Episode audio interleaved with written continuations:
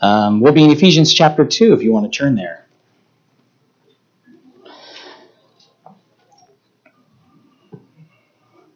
We do have such an amazing God. He is awesome in every way.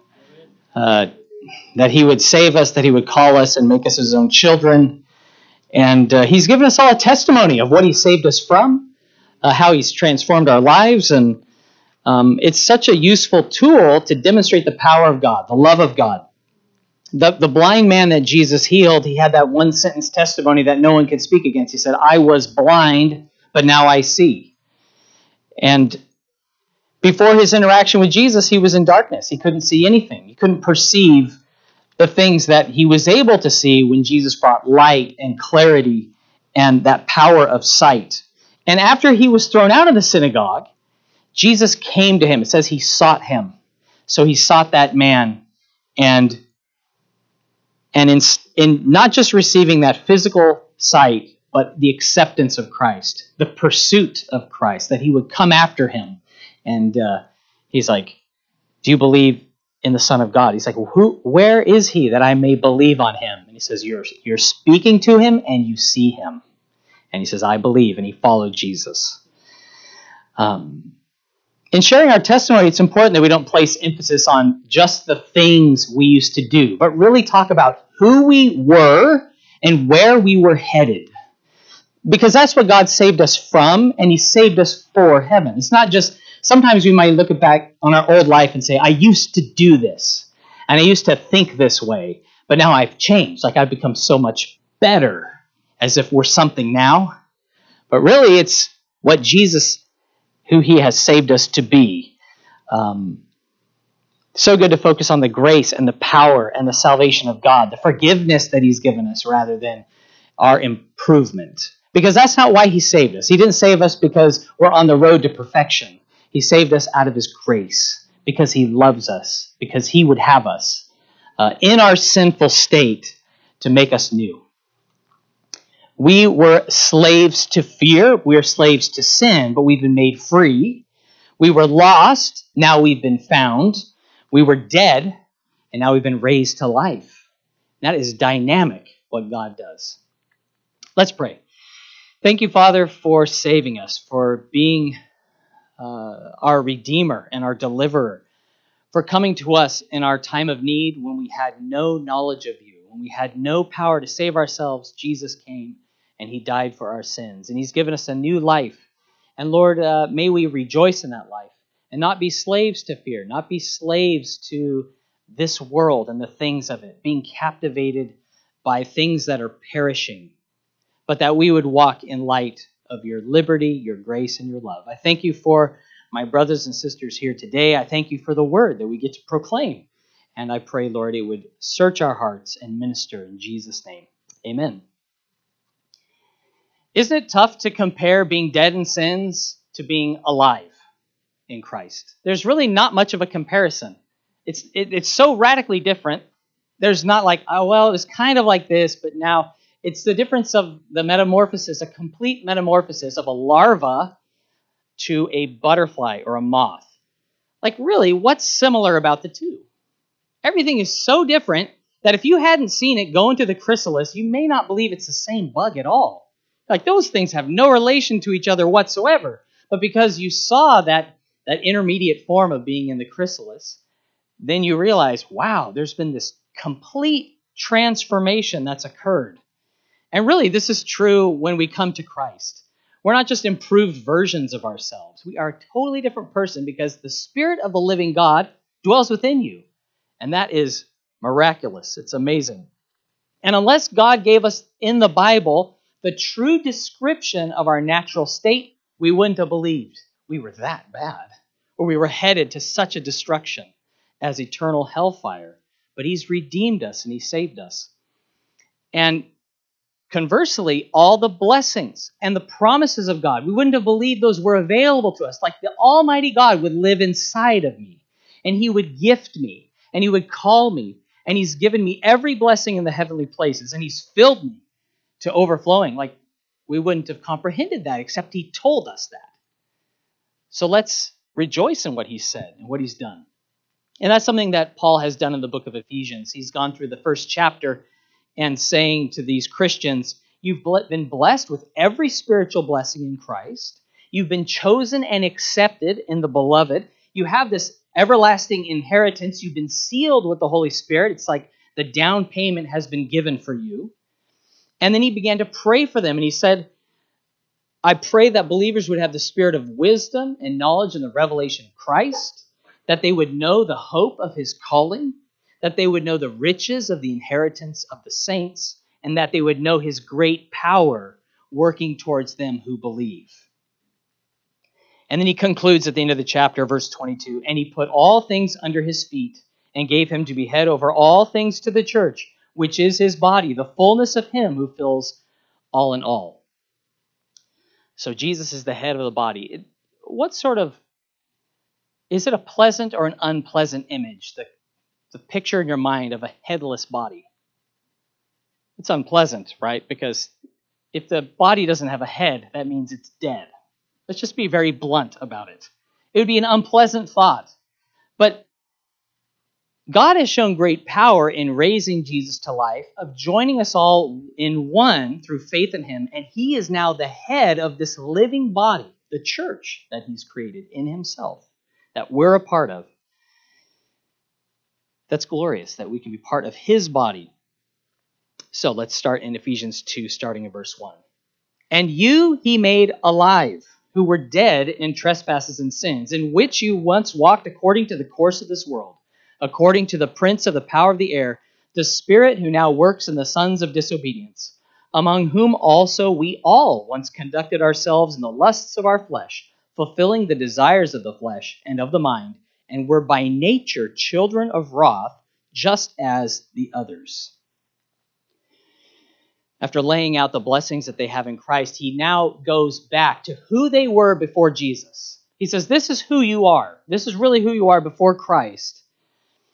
That we were once spiritually dead. Our bodies were alive, but we were dead.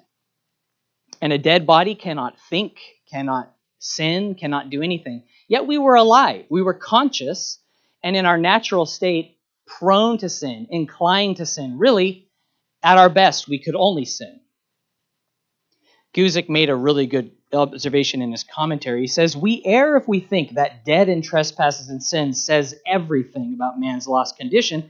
It's an error because the Bible uses many different pictures to describe the state of the unsaved man, saying he is blind, a slave to sin, a lover of darkness, sick, lost, an alien or a stranger, a child of wrath, and under the power of darkness. So, dead in sins and all these other things too. We were without hope, and we shared in common with everyone else these attributes. We all walked according to the course of the world. We were on a downward trajectory to hell, and there was no hope for us in ourselves. The reality is, we don't believe this. We basically think we're decent people, and we can think of people that are worse than us, so we, we can justify ourselves and pre, feel pretty confident that we're, we're decent human beings. But this is our natural state. This is who we are without Jesus Christ. As a Christian, we can look back on the bad things that we've done and feel self confident because of the sin we avoid now. Our, our call is not to be self confident in the sin we avoid or the good we do. We all have a tendency, don't we, to find identity in the things that we do like I know uh, for a lot of men, we find a lot of our identity in our work. And when that begins to dry up and you retire, you begin to struggle with, well, who am I really? Am I more than just a working man? Because uh, we do find a lot of identity and camaraderie in the things you accomplish and seeing a job well done. You feel good about it. And it's not until it's stripped away that you begin to realize, I actually had my identity in those things. Maybe it's in relationships, your children, where your your identity is has been bound up in raising children. And then when they begin to grow and, and become more independent and move out, you begin to wonder, well, who am I really? I'm not the mom, I'm not the dad that I used to be to these kids. So where do I fit in? What's my role? Who am I? There's non Christians who assume if there's a heaven, they're bound to go there because they're decent people. And there's Christians that think they're going to heaven because, the, or their, their hope of salvation rests in their ability or their an avoidance of sin. Like, I don't do those things, so I'm good. But there should be a difference when we come to Christ. Just like there's a difference between a dog and a goat and a pig, they have totally different natures, right? They behave different ways, they have different habits. And we are children of God, and that ought to impact deeply the way we think, the choices we make, because the Spirit lives within us. And if we look back and say, oh, I used to be so bad, implying that we're so good, we need a crash course on God's grace. We need a bit of a reminder. So we're going to have that today. We were headed to hell not because of what we used to do, but because of who we were apart from God. We were sinners dead in sin, lost, hopeless, at our core, disobedient and rebellious, and there's no good in us at all. Paul said, even after coming to Christ, there is in my flesh no good thing. There's nothing that dwells in me that's good. If there's anything good in us, it's because God is in us and He is living His life through us. We were, as this passage says, at our core, disobedient, rebellious, stubborn. Does that touch you guys at all? Can you identify with that at all?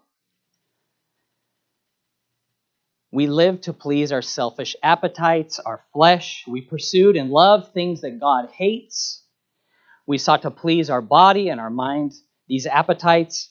And, and while some of us were raised in households that were hostile to Christ and to Jesus, we were by nature children of wrath like everyone else. Even if we were raised in godly homes, we still were by nature, at our core, godless sinners. And we used our arbitrary standards to justify ourselves and to condemn others. We're all the same in that regard. Different backgrounds and histories, but this is our nature. Just like people who are the dog whisperers and they know how dogs behave, and when their tails go up and their ears go down, what that means, it sends a message.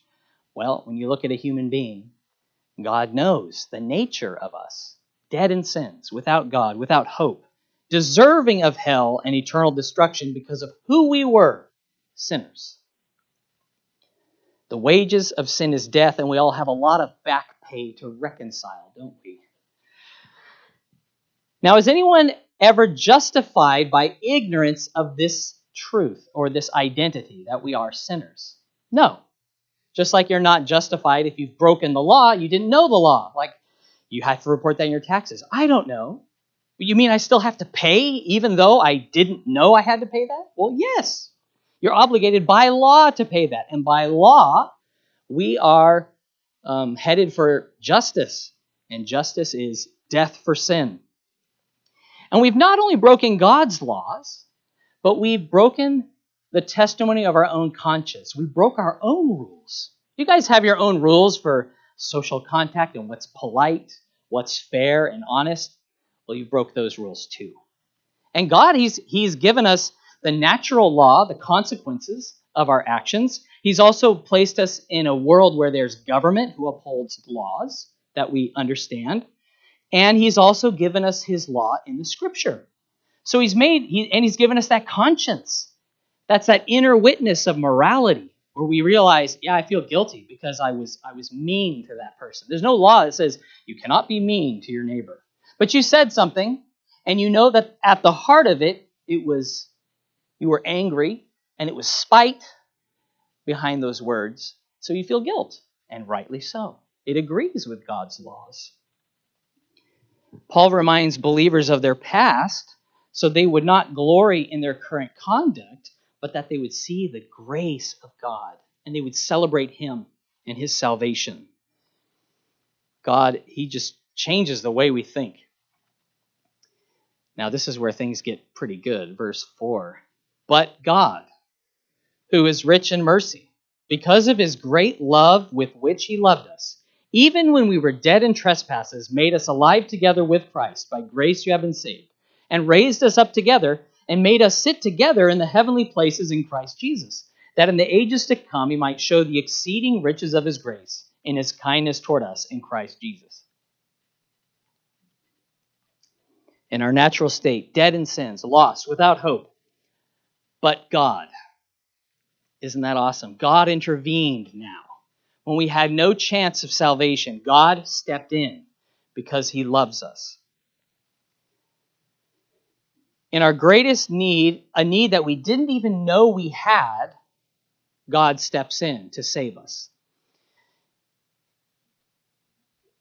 We demand fairness, God gives mercy.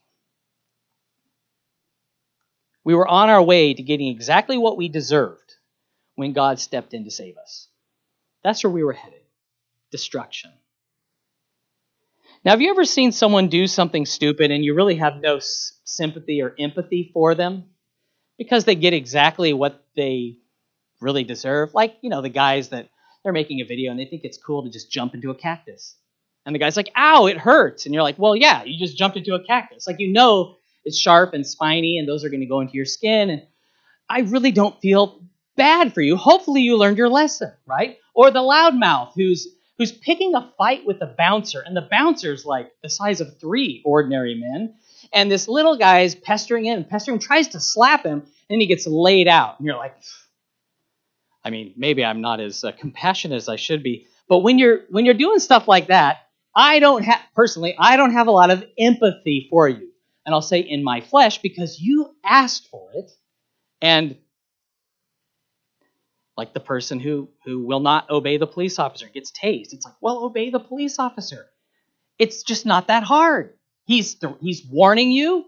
He pulls it out and says, "Drop it," and you're like, "No," and he gets you. Okay. Like, what did you expect? He told you exactly what was going to happen. We say things like that'll teach him or serves him right. Have those words ever come out of your mouth? And there's a sense of satisfaction when someone gets what's coming to them. Like you're watching a movie, right? And you see that uh, that villain who's so evil. If they don't get killed by the end of the movie, and just think about that for a second. Wow. If they don't die, something's terribly wrong with this movie. They need to die because they're so bad. They've done such a bad thing. They deserve it right? They deserve punishment. And if they get away and they don't even go to jail, we're feeling like, this is not fair. This isn't right. They deserved it. We don't mind seeing the person who's bragging eat crow, right? Have to eat a piece of humble pie because they were wrong. And now they have to admit it. And there's something in us that's like, yes, they have to own it now. Is it just me? Or is this does this fit with how we feel sometimes? revenge plots, they play to our nature that demands a reckoning for a crime.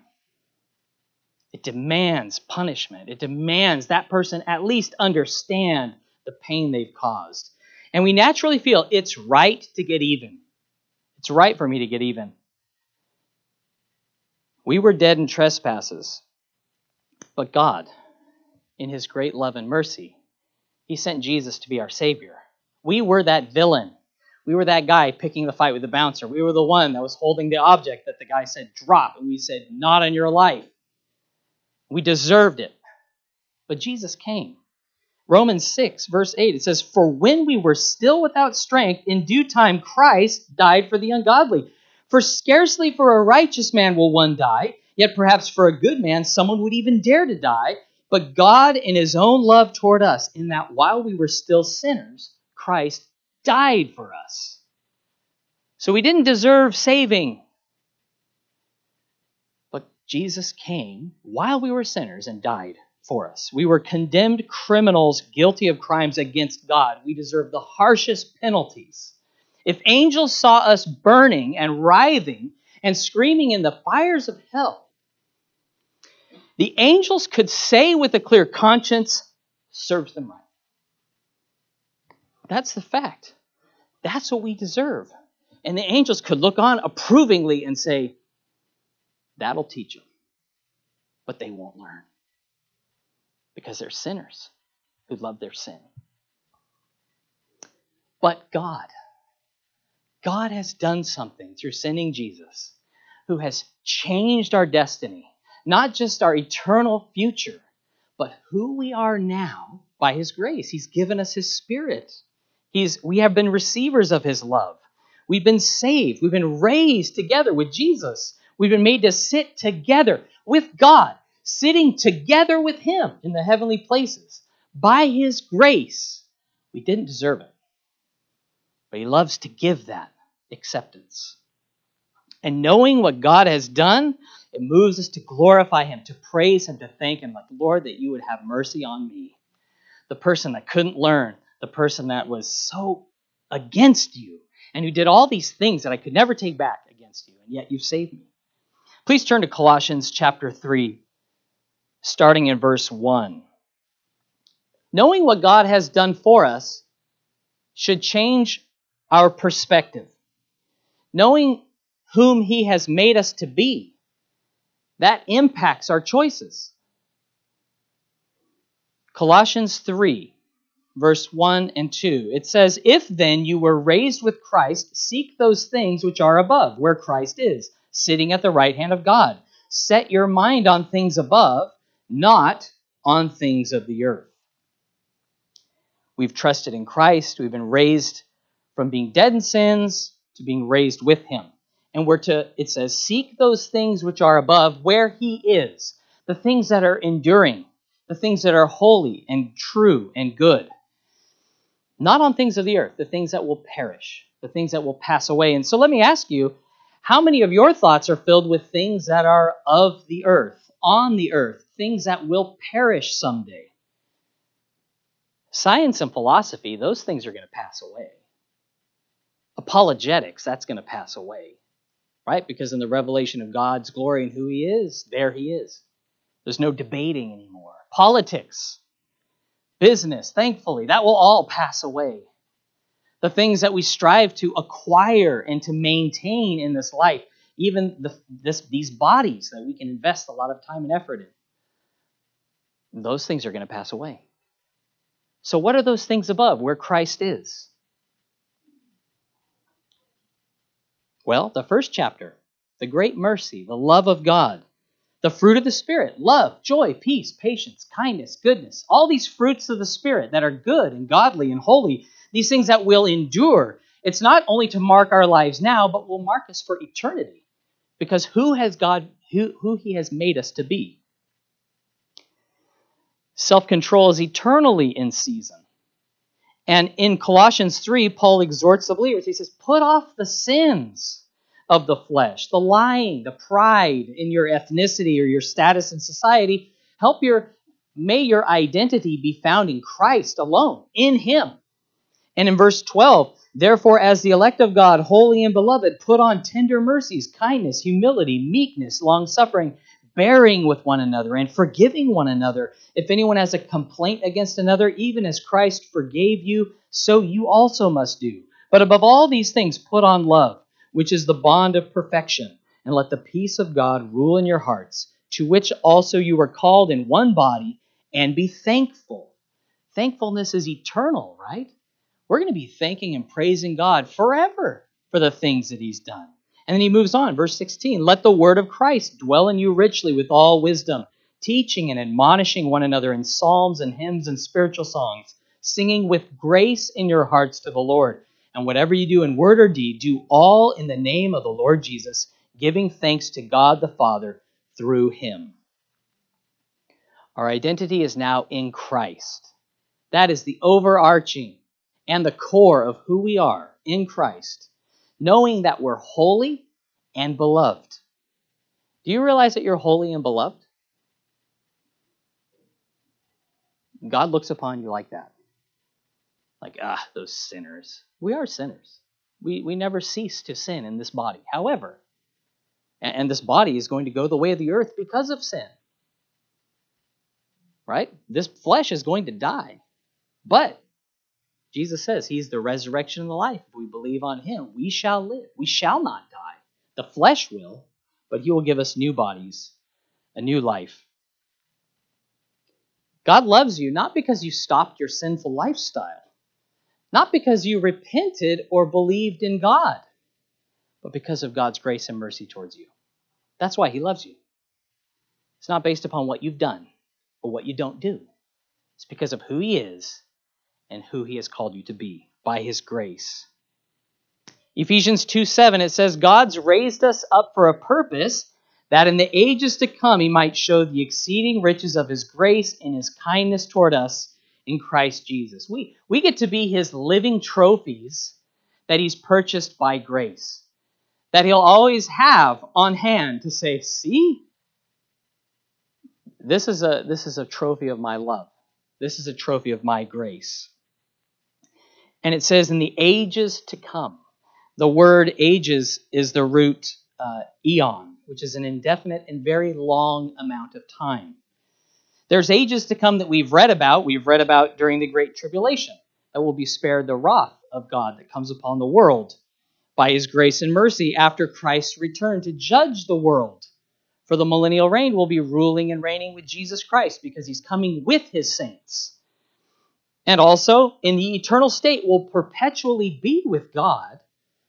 And so, all these ages, all these spaces of time that we know about, and also in eternity that we don't even comprehend what that looks like, in all ages to come. So, it wouldn't be a stretch to say, in every age that's to come, we will be those trophies of grace on display in Jesus. We were undeserving of his mercy, but he had mercy on us. And he's got he, he has us praising him and thanking him. Not because we have to, because it our hearts have been changed. The longer we live, we better identify with verses 1 to 3. And the more we can rejoice in verses 4 to 7. Do you find that the case?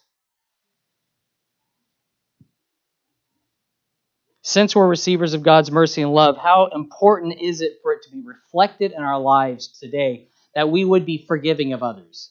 We would be kind and gracious and compassionate and merciful. And it would be sad for us to receive such blessing from God, such goodness, but be worldly in our focus, be ensnared with the, I guess, the cares of this life, distracted by fleshly pursuits, and living like people who are without life, or, or say, I don't have a life. Are you in Christ? Oh, you have all the life there is. And as we're going to see, God has things for you to do. Here's a thought. After Lazarus was raised from the dead, you remember before he's, he's heading back to Jerusalem and he's passing through Bethany and he raises Lazarus from the dead, who'd been dead for four days and he was a bit foul. Do you think he bothered to bathe after he'd been raised from the dead?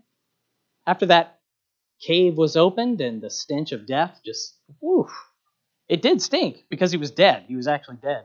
God raised him to life. That was only a few years ago when I thought of that. I said, oh, yeah, it actually was stinky. I guess in my picture books growing up, there was no description of how bad it must have smelled. But it smelled bad. Like they rolled that stone away and they go, see, we told you. Whoa, that's terrible. But Jesus said, Lazarus, come forth. He comes forth. Wow, he's alive. Unbelievable. He was dead, but he's alive now. Take those stinky grave clothes off of him and let him go. And as he continued to live, yes, he washed. And so we the, we're the ones who've been raised from the dead.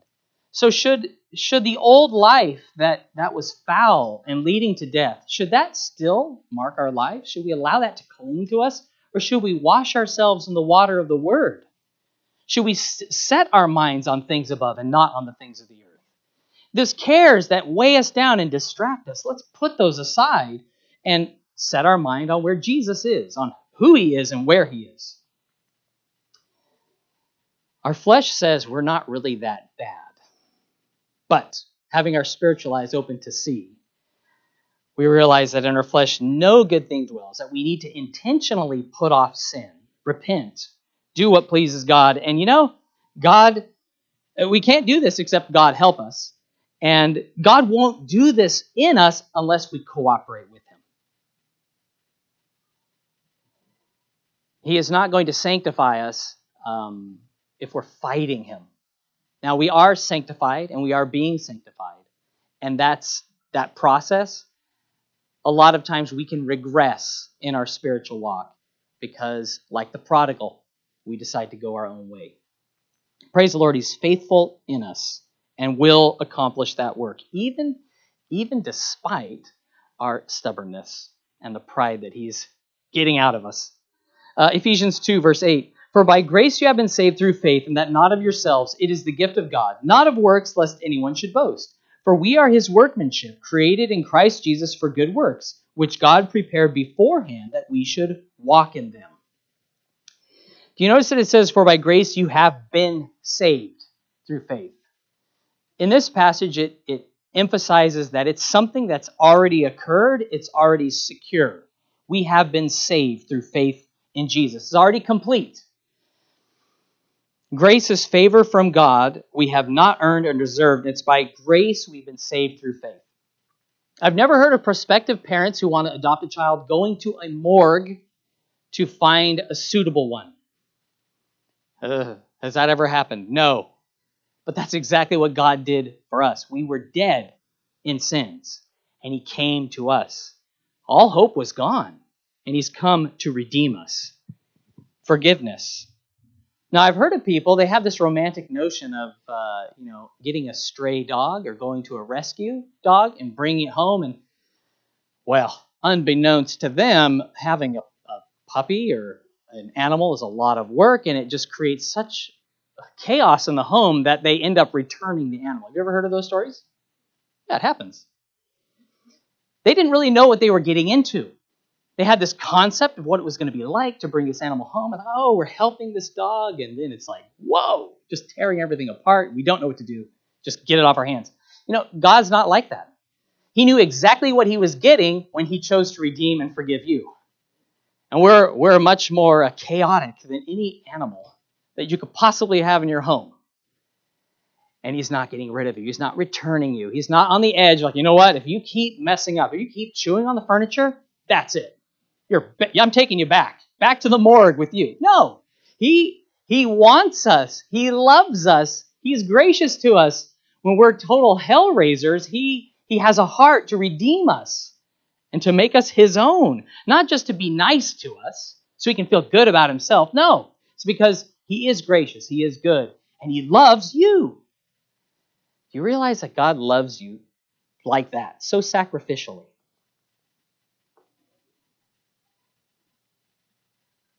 He won't ever tell us, get lost, you're not measuring up to my expectations.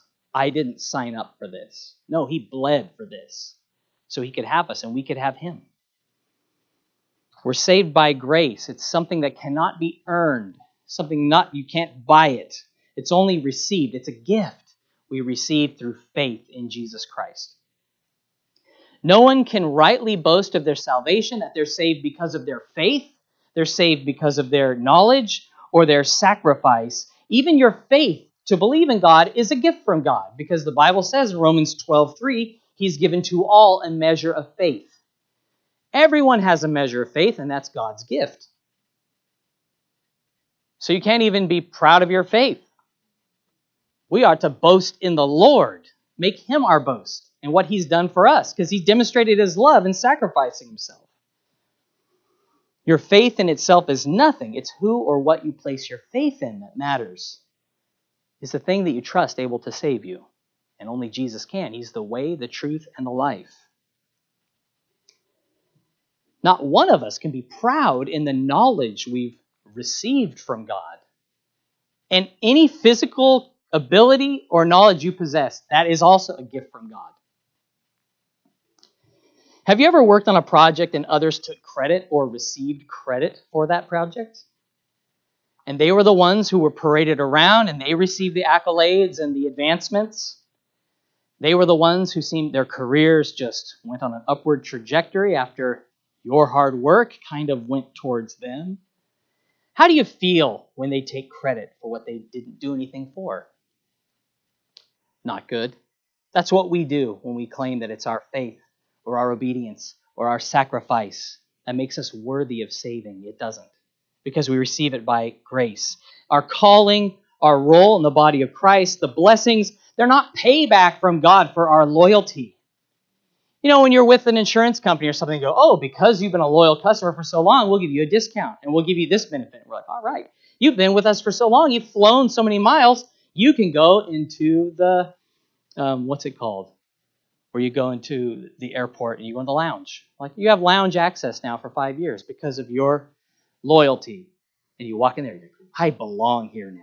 This is cool. Wow. That's not how it operates with God. It's all by grace. We didn't deserve to be in there. We're the outsiders that He said, "You're my, you're my child now. You get to come to work with me, and you get to see me work." Our greatest sacrifice before God is like the little boy who goes to the school fete with money that his mother gave him or that he took out of her purse, and he buys her a little something to put on the fridge. That's it. That's like your greatest sacrifice for God because all that kid had to give, he received from his mother.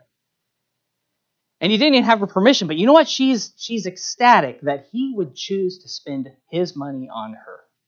So she'll receive that little fridge magnet that she doesn't need and she'll put it there. And it'll be there for years because she loves her son.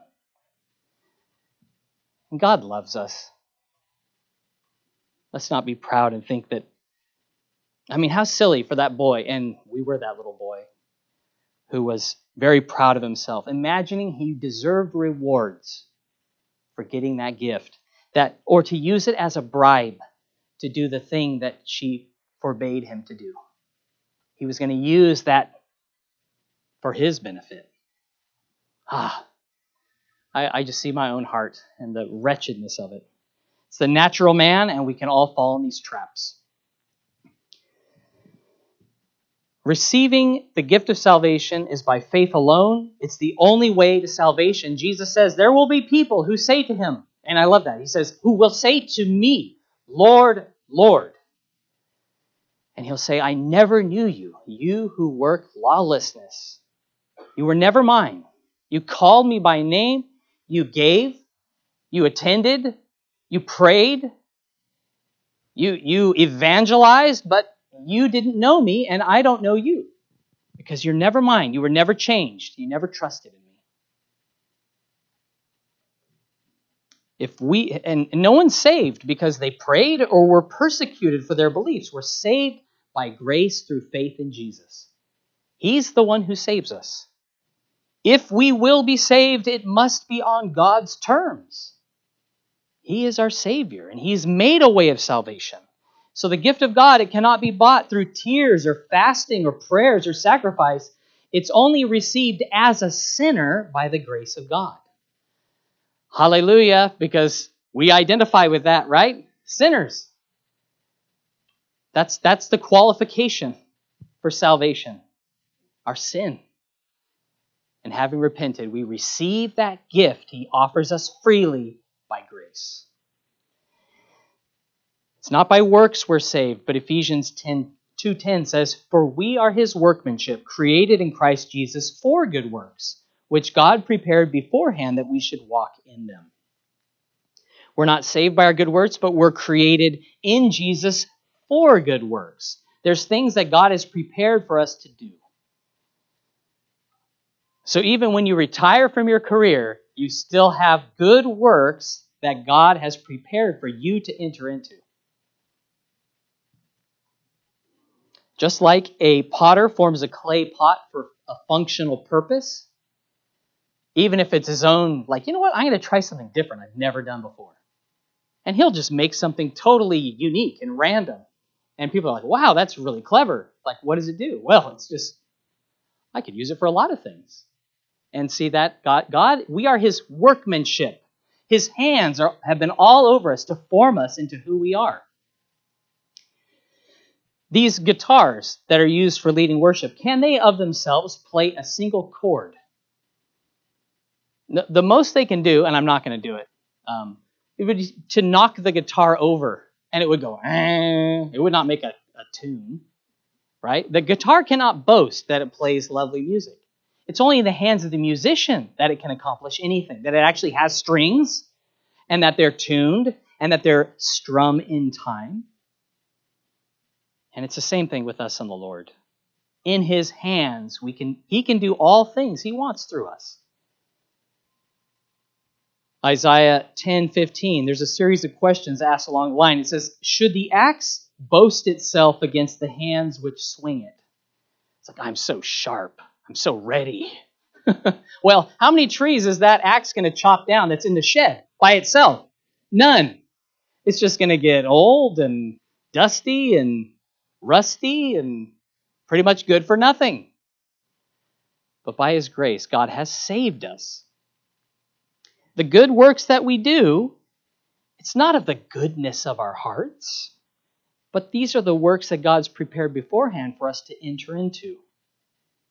So, where's the place of boasting or pride or self confidence when it's God who is the one who wields us, when He is the one who fills us, when He enables us to do the first thing in just repenting and trusting Him? Why compare ourselves with ourselves? We can feel very uh, inadequate, not because of the greatness of the task, but because there's people that seem to be better at that thing than us. So you say, oh, I'm totally unqualified for that. Well, it's qualification. You've been ordained by God, and you've been called by Him, and He has good works for you to do that He's already prepared for you to enter into. Do you know what those works are? Do you know what they look like? We won't know them all, and some of them are going to shock you.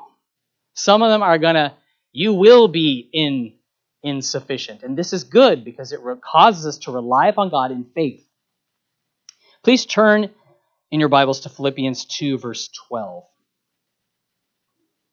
In this passage, Paul exhorted Christians. He says, Don't be proud, but exhibit the humility we see in Jesus, that he became flesh, though God, and he submitted to death on the cross. And Jesus, who humbled himself more than any, God is exalted above all, that at the name of Jesus every knee should bow and every tongue should confess that he is Lord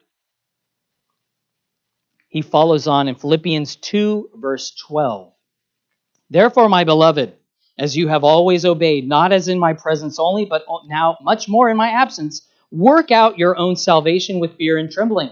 For it is God who works in you both to will and to do for his good pleasure.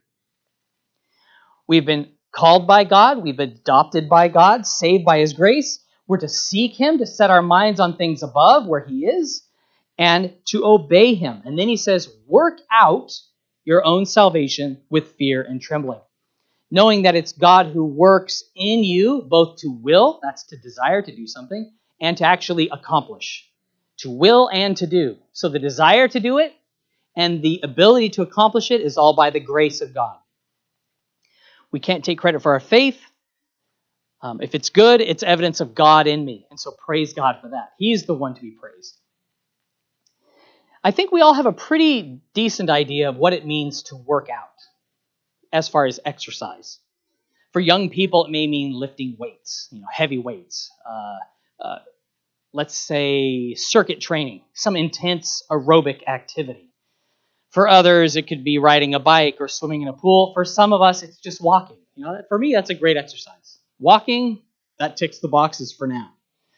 Um, we all have ways we can work out. It may not all be the same way. What's a workout for one person isn't necessarily working out for another person. Like, come on. Is, is this trying at all? If you've been born again, you can work out or exercise your salvation. It's a gift that God's given you, and you can work out with it. You get to put it into use. So, salvation isn't something just to be drawn upon when these bodies fail us, but something to be tapped into now that can be used for the glory of God. Because the presence of God and the life of Jesus is now being lived out in you.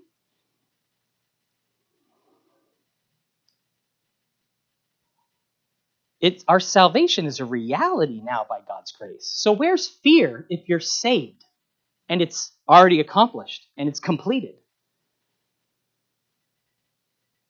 If God has saved and empowered us by his grace, where does the fear and trembling come? How does that work? Because when these good works are placed before us, with our limited vision and uncertainty, it will require reliance upon God to accomplish. Paul said, Hey, when I was with you, I did not speak swelling words of wisdom, but was with you in fear and trembling as I proclaimed the gospel to you. Paul was confident in the gospel, he was confident in God, but he did so with fear and trembling because he was working out his own salvation, putting it to the test. Because he was saved, he was entering into that good work just by faith in God because it was something he could not accomplish. Have you ever tried to change someone's mind? Have you ever tried to change someone's heart? Futile. How, how can you do it? And he went to that person, he went in love to these people who were opposed to God and who hated Jesus. And he said, Lord, unless you do something, nothing good's going to happen here. But he was faithful because God worked in him both to will and do for his good pleasure, and God worked through him. And you see, all of Asia heard the gospel through Paul and others that were faithful. We imagine, this is this again, the flesh. We imagine that we have some natural talents and abilities that we've honed through training over the years that God can leverage in some way for his glory. And he can. He can. But he's not limited by that. And we can say, oh, well, I've got this area of expertise where, where I'm comfortable, where I understand how things work, and I can I can do something. And God's like, hmm, you can't do anything. But if it's me through you, you can do all things through Christ who strengthens you. Do you suppose the butterfly or the moth goes back to chomping leaves like before the chrysalis? No because the diet of a fully grown moth or butterfly is totally different than that of a caterpillar because the mouth parts and the stomach and everything is totally different. Complete change. And so we can't just think, well, I'm just going to fall back to what I know. That's what Peter did, right? Jesus has risen from the dead, and I go fishing. He didn't really believe Jesus had risen from the dead, but then Jesus met him said, Peter, from now on, you're going to fish for men. Something he can't do, right? But God did it through him. 3,000 in one day heard the message of the gospel and they came to Christ because God was at work in him. And see, God's at work in you. And we need to trust and obey that that's the case. And that, you know, I am saved by the grace of God. I've received that. And I want to walk in the fullness of what that means and these good works God's prepared for me. I can't do anything. But Lord, help me to be usable and obedient to your guidance. Help me to be humble and realize that it's not my humility that will cause things to be accomplished, but it's your grace and you alone because you're good. Anyone here afraid of heights? Mm, there's a few. Now, back to the chrysalis picture. You've been given a, a pair of wings, but you're afraid of heights. Do you fly or do you stay on the ground? Hmm. The one thing you feared. God's like, but I've given I I I'm not my good work for you is not to remain on the leaves where you're real familiar with, where you just consume leaf after leaf after leaf. I have made you to soar, to take flight. Trust me that the wings I've given you are for your good and they will accomplish I will accomplish in you my good plans for you. So when that fear kicks in, know that you're you're now moving into holy ground, that place where you have to rely upon God for, for anything to be accomplished. And that is a great place to be because that's the only way you can be saved, and that's the only way you can be fruitful by the grace of God. As we receive communion, we do so in faith and obedience to Jesus he commanded his disciples, he said, Remember me until I come, proclaim my death until I return. And that death of Christ, it's a prime example of his love. He's demonstrated his love by dying in our place. While we were yet sinners, Christ died for us. And we take of the broken bread, which signifies his body, the juice, which was the blood shed to atone for our sins.